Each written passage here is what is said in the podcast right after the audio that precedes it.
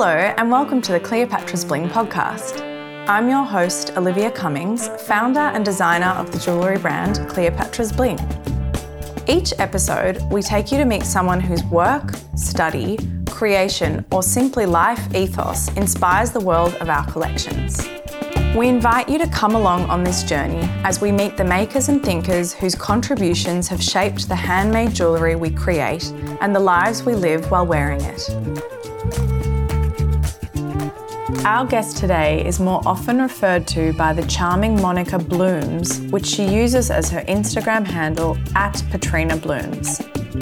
This cheerful gardener is as riotously colourful and funny as the wild and varied flowers she tends to in the green expanses of her suburban Melbourne home. In terms of selection, I love all the English flowers in the bulb, so yeah, and the seeds, and I grow most of my flowers from seed. And then my husband does love natives and the birds do, so I have a bit of a selection for them, you know, the sort of princess trees and grasses. Because, you know, I think they can live side by side. It's these flowers that Petrina Burrell handpicks and sells as part of her sustainable floristry practice.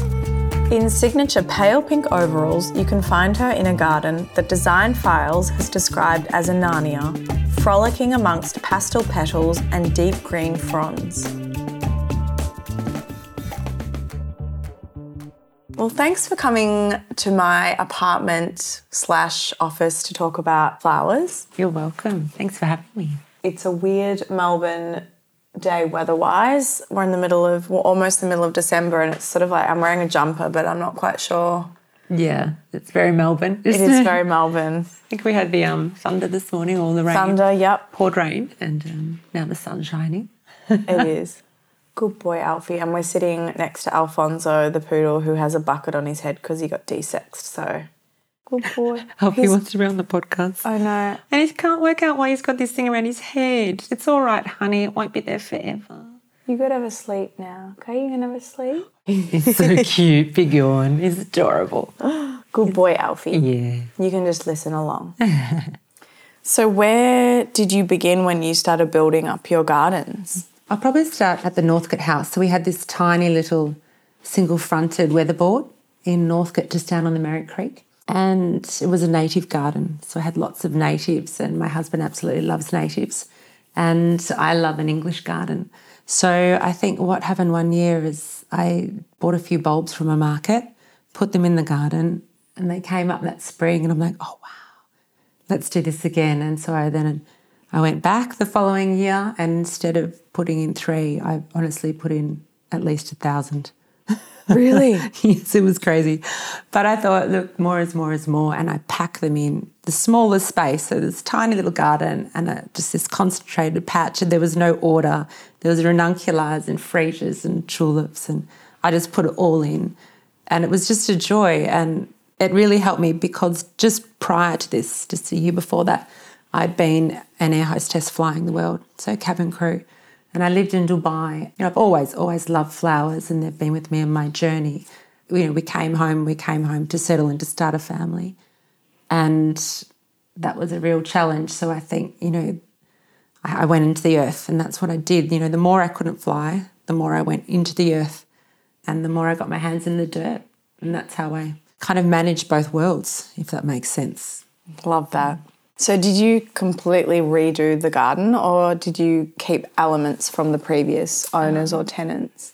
We redid this one, yes. My husband made these beautiful wooden lily pads up to the door, so you were walking along kind of these sea of lily pads to get to the front door, and then filled it with natives, grasses for him, and in between all the English bulbs all throughout, and then this white rose called a Lamarque Rambler, and it's a beautiful tea-scented rose, one of the old-fashioned roses. I love. I planted that by the water spout, so it was getting constant water, and then every October it would climb up and go around the house. So that was a joy. And wisteria, because I love being able to look up into flowers. So I planted, baby wisterias, and I grew those for 7 years, and that was a joy too. And it was a riot. It was like this little patch of Northcote that was a riot because I think it was so unexpected.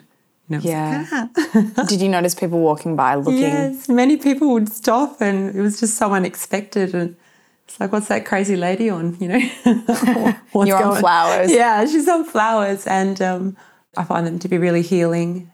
They just make people happy, and you can just give them away. You know, flowers make people happy. It's just instantaneous, this joy, which I just love, you know. I love that. Yeah. It's so beautiful. So we were talking before we started recording about the symbolism of flowers and how that's something you want to delve into a bit as your work in flowers continues. Why have you been sort of drawn lately to that? I'm really fascinated in the meaning of flowers, what's behind the flowers and, you know, the history of flowers. They're thousands and thousands of years old. And I'm very interested in the history of them and their meanings and then how they've changed over time. So, you know, Victorian times they had their own language around what flowers meant. Mm. And even anything from, like, you know, when you received a posy, if it was given to you from the waist above, that means you were accepted by the man, as opposed to him delivering the posy to you lower, which means no go.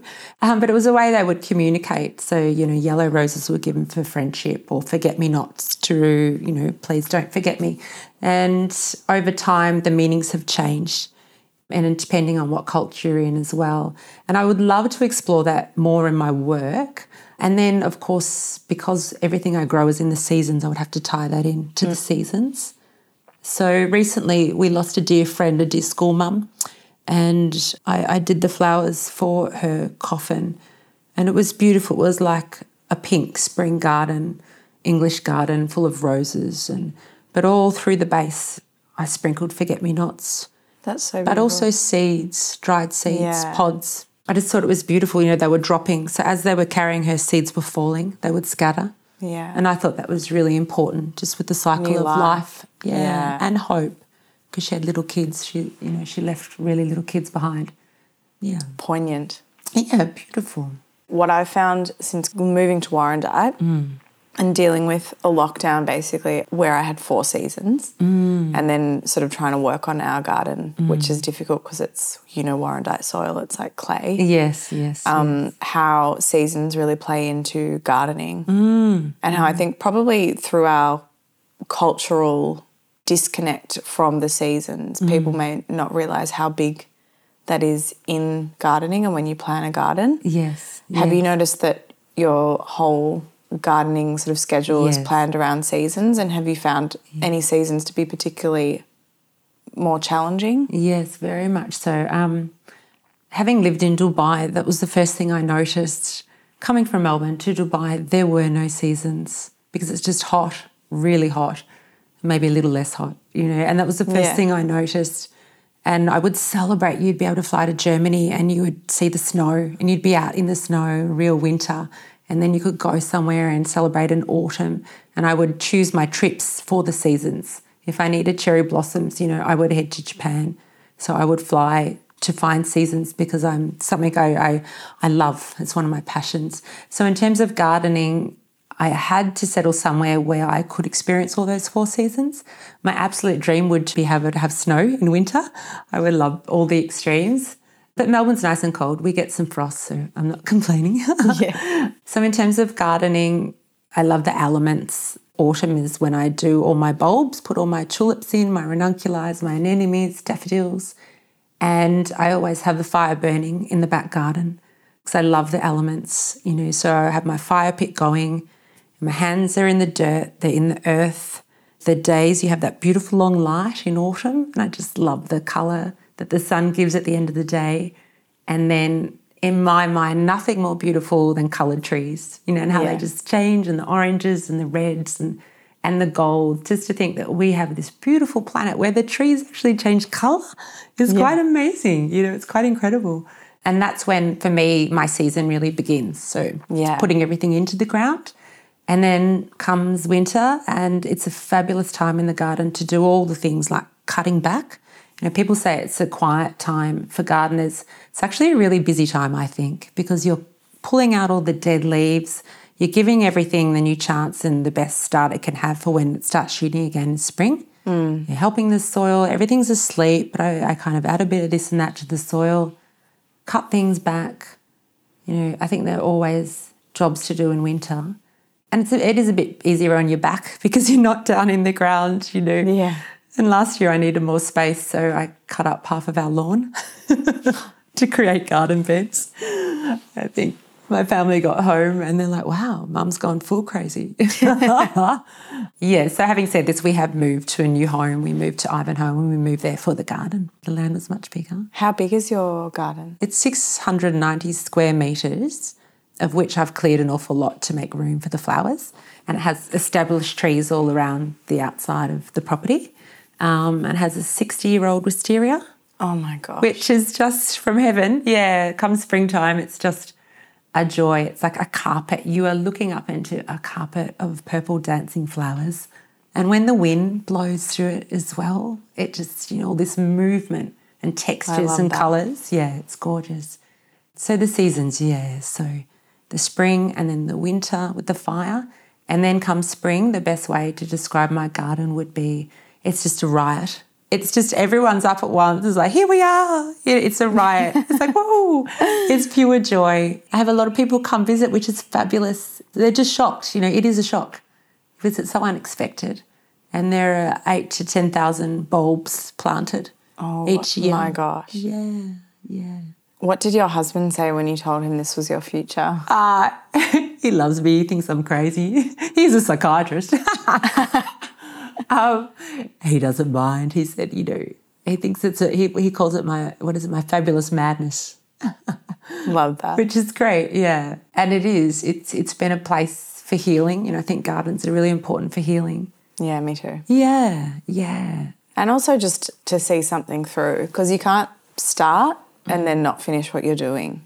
Like I've noticed, you know, the plants need attention. Yeah, that's true.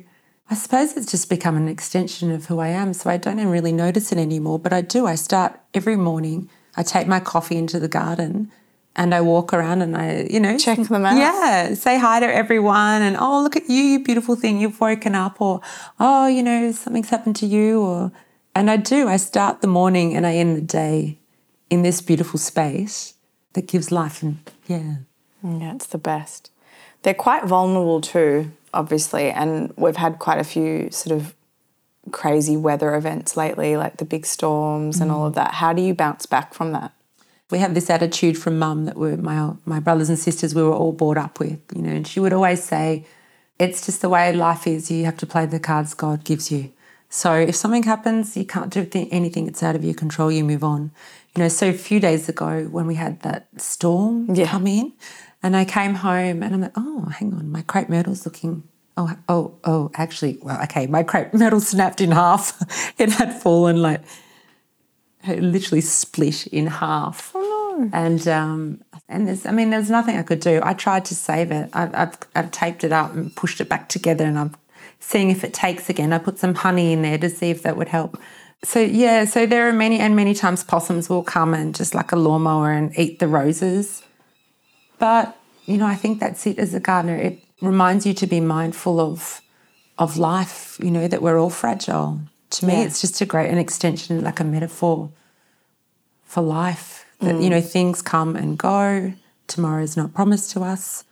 The seasons are like life. The flowers grow like life. They come and they go. Yeah, that's lovely. Especially in a pandemic, I think it's been a great time to do gardening. Yeah, and I want to start my own little garden. What do I do? You know, or I have started my own garden, or I've got a veggie patch, or, you know, I want to create life because everything just stopped and boundaries changed, everything changed. Yeah. And I think people found a lot of certainty, and that was one thing that we did have. We knew the sun would come up and we could watch plants grow. Yeah. Oh, that's exactly what I did. I spent all my money. Because I've been doing this quietly for 10 years by myself with the kids, putting in as many bulbs and madness. And last year through COVID, I had a girlfriend say, and I've been a florist all my life as well, just casually as a passion. And I had a friend say, you know, can you make me a bouquet? I said, yeah, sure. And I made her a bouquet. And then she posted it on Facebook, and then I had 1 million people asking for bouquets in COVID because people were wanting to give and wanting to lift people's spirits. And I think a lot of people also got into gardening in COVID because we couldn't do anything. You know, we were trapped in our homes essentially. And the amount of people who said to me, oh. In COVID that I was spending. Yes, yeah. On plant stuff. Right. Bulleen Art and Garden. Yes, Bulleen Art and Garden. Delivers to Warrandyte for anyone listening. They're fabulous. Yeah, oh, and so I just kept going, and my partner was like, wow, you're really into it. And I was like, see ya, going out again. It was great. You mentioned solitude, like that you've been doing it, you know, on your own. Do you associate gardening with solitude, or do you see it as a joint collective pursuit? I think that's a really good question. I'm an extrovert, a real extrovert. I love people. I love connection, you know, and that's why I love being an air hostess. Like, give me a room full of strangers any day to love. And they'll all be your best friends. Yeah. After. Yeah. Yeah, I love that. And then gardening is so opposite to that. You're right. You're by yourself. But I also find it's a space where I can lose myself. I go into the garden and I forget myself. I practice mindfulness. You're so busy in the moment watching your rose grow or watching the flowers grow or what jobs you're doing, you're ticking off in your head. I find the time goes quite fast gardening, but then I'm grateful that my end product, which is flowers, I can then go and give them to people and connect with people. So that connection side I need, which is through the flowers and through the giving. So that's how I kind of weigh it up, because you are by yourself a lot. But it's also a fabulous chance, like, to listen to some podcasts. I got into space recently and all the different planets out there. And so I think I value even more. Oh, my goodness, I realise how unique our planet is. Like, there is nothing like our planet. Yeah. As far as the eye can see, with all the technology and as far as we can go, hundreds of thousands of light years away, there is nothing like it. So I said to my husband the other day, I'm so grateful we live on this earth. I'd hate to live on Mars. Couldn't plant bloody anything. Yeah. Nothing would grow. So you don't think there are aliens on another planet growing things? I hope there are. Good luck to them. I'd like their tips. Possibly. Awesome. There could be other life. It just depends on what form it is at, you know, whether it's... Maybe we can't see it to the human eye. Maybe we can't. It could be a different dimension. It's all exciting. I feel like you should have a segment in the Gardening Australia show. Oh, I love it. That'd be so much fun. Just had a vision. Yeah, I would love that. We could talk about space. So I'm also a beekeeper.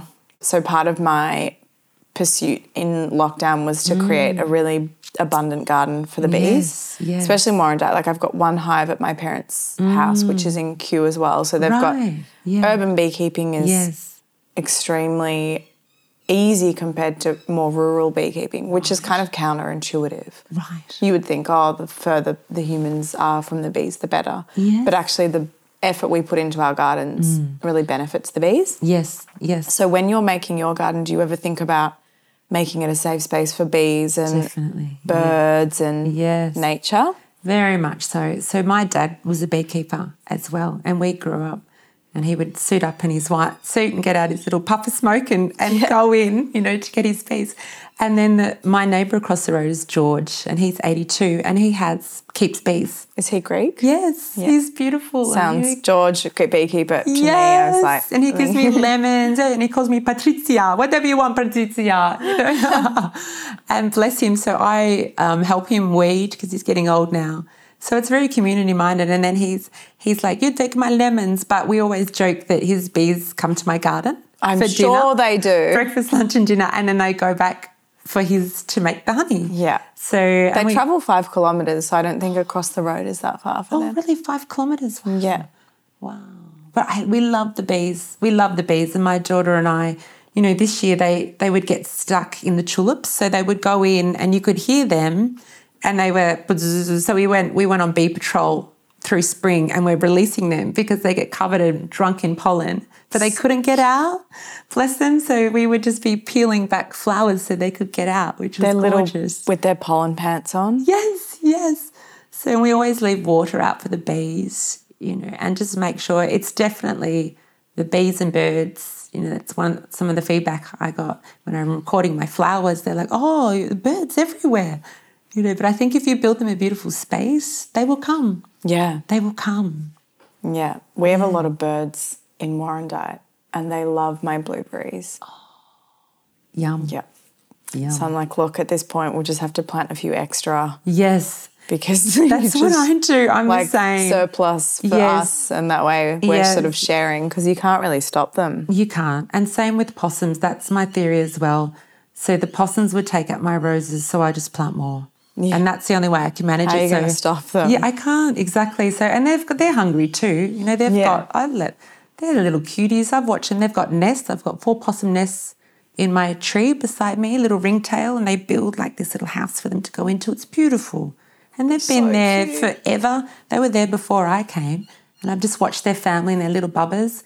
But it's great. They deadhead for me when I can't reach the roses. I'm like, I was trying to work out the other day how to deadhead this rose that I have that's just finished flowering and it wraps itself around the entire front of the house. They do it.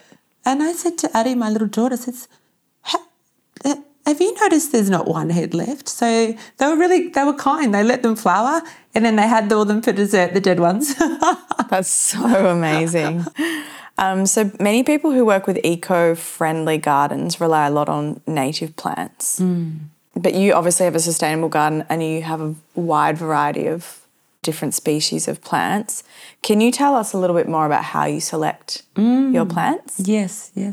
I don't use any nasties to begin with. I don't like snail bait or anything like that. I let nature really control my garden. So in terms of selection, I love all the English flowers and the bulbs. So yeah, and the seeds, and I grow most of my flowers from seed. And then my husband does love natives and the birds do, so I have a bit of a selection for them, you know, the silver princess trees and grasses because, you know, I think they can live side by side. And then little things like, so no chemical approach. So, you know, I mush up my eggshells to try and stop the snails, or I put coffee around things, or I use tea leaves for this and that, a lot of the old tales that I got from Mum and she got from her mum. And then in terms of aphids and all that, we just pull them all off. And, you know, and in the end, you know, the flowers will come out. Yes, you'll lose some, but the more you have, I figure, greater chance of more flowers. So that's how I try and beat everything. I just put in more. Hence my craziness in my garden. And it is a joy. You know, I think I have 10 or 12 cherry blossoms now. So come spring, there's these big canopies because they remind me of when I would go to Japan to see the sakura, to see the cherry blossoms flowering. So I kind of tried to bring the world back into my garden because I couldn't travel with little kids. Love this. I try and recreate this garden that reminded me of the world as well. So in autumn it's beautiful with all the leaves. It could be Hyde Park, you know, or Kew Gardens. And I love England. My heart's in an English garden. So I just try and recreate that in my back garden. Do you know the Monty Don show? Monty Don, yes. So he just went to France in his little car. I know. I thought, I want one of those.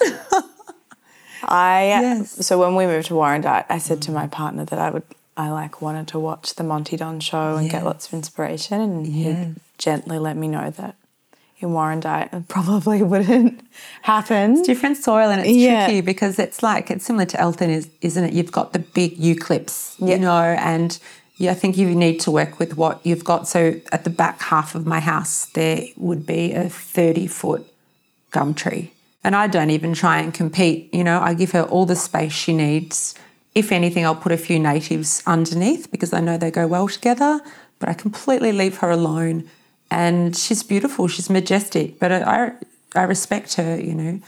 And the birds love her. She's a flowering gum, beautiful red flowering gum, and behind her is a white flowering gum. And all the parrots come when she's out, and it's just a riot. It's fabulous. You know, they're so noisy. It's wonderful. You know, it's really lovely.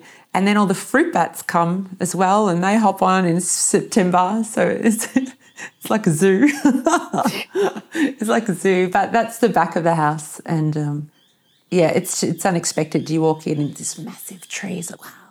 Yeah. But the sun still gets in to grow the flowers. You know. It's incredible. Yeah, it's beautiful. So I think you answered my question about if you were to have a garden in another part of the world, where would it be and why? I struggle with the Australian summers because they are so much hotter now. Yeah. And if I were to have a garden, somewhere else, it would be, yes, in the United Kingdom, because I love the, you know, the scent of a garden rose, the sweet peas, the lily of the valley, the daffodils, all those beautiful flowers that can grow, and they don't need to worry about the heat over there. But come our summertime, you know, all my gardener friends are the same. They're always watching the weather, and if it's going to be 40 degrees, you just go out and you pick everything, and then you often will put it out the front. Please take, or just give it away, because you know it will last better indoors than it will on the shrub. Yeah, it's really tough. I remember a few years ago I said, I'm done, I just cannot compete. So I shut my garden down over summer, and just the roses will keep going, but I don't really put in anything to compete with that. I mean, there's some pin cushions, foxgloves, but they'll finish soon. Poppies will finish soon. And I mulch it all and really just kind of keep the water up to it.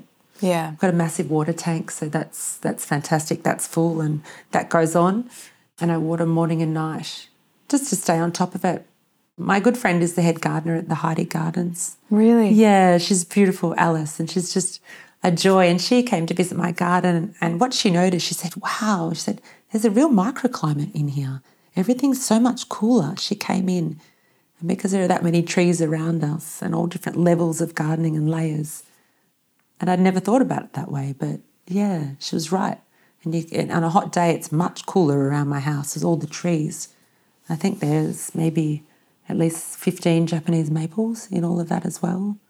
Wow. Yeah, Gleditsia sunburst. There's a 25-year-old Gleditsia sunburst that we have long lunches under because her branches come down and meet the ground. It's beautiful. It's like a, you know, this big bridal veil, and she comes down, and then we often set up the table and have, you know, food, because I think it's beautiful eating outside. I love eating outside, and just to try and be connected with nature as much as possible. Yeah, I love eating outside as well. Have you found that you've got any tips for mosquitoes and certain plants? I would love to know if anyone is listening out there. Yeah, I was like, maybe I can ask a really practical question. I would love to know. I think it's only the female mosquitoes that bite, I think. Yeah. I would love to know the answer to that. This year they're bad. They're bad. They're really bad. So I was thinking, you know, I try and empty a lot of water if I have water lying around in pots. There's no magic plant that you've discovered that...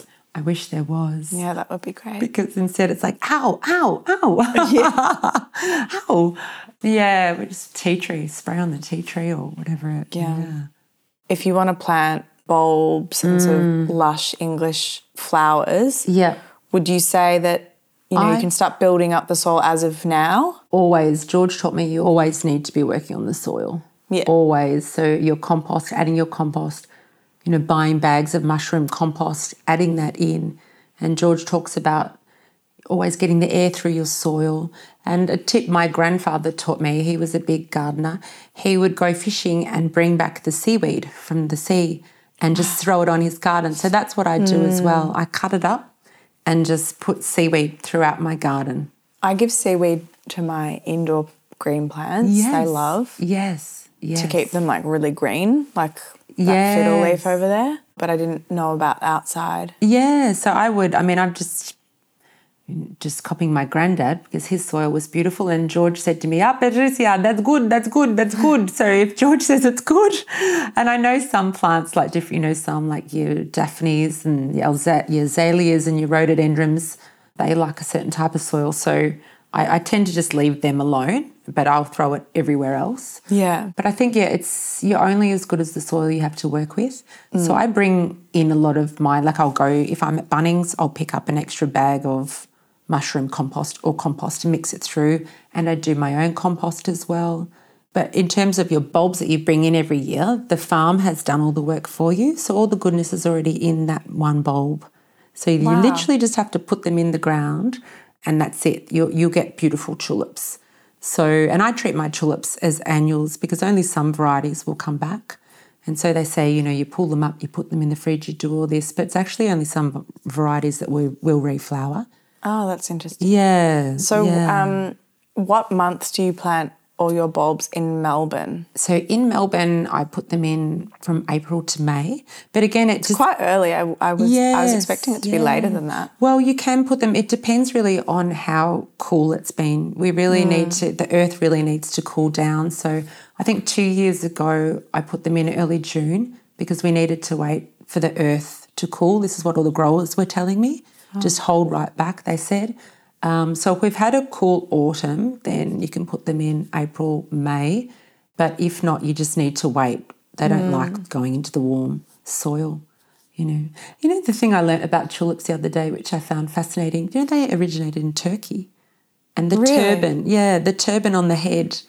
And that's how they got the name. Well, it's the symbol of Istanbul. Yeah, and that's how they got the name tulip. But then the Dutch took the tulip and claimed it as their own.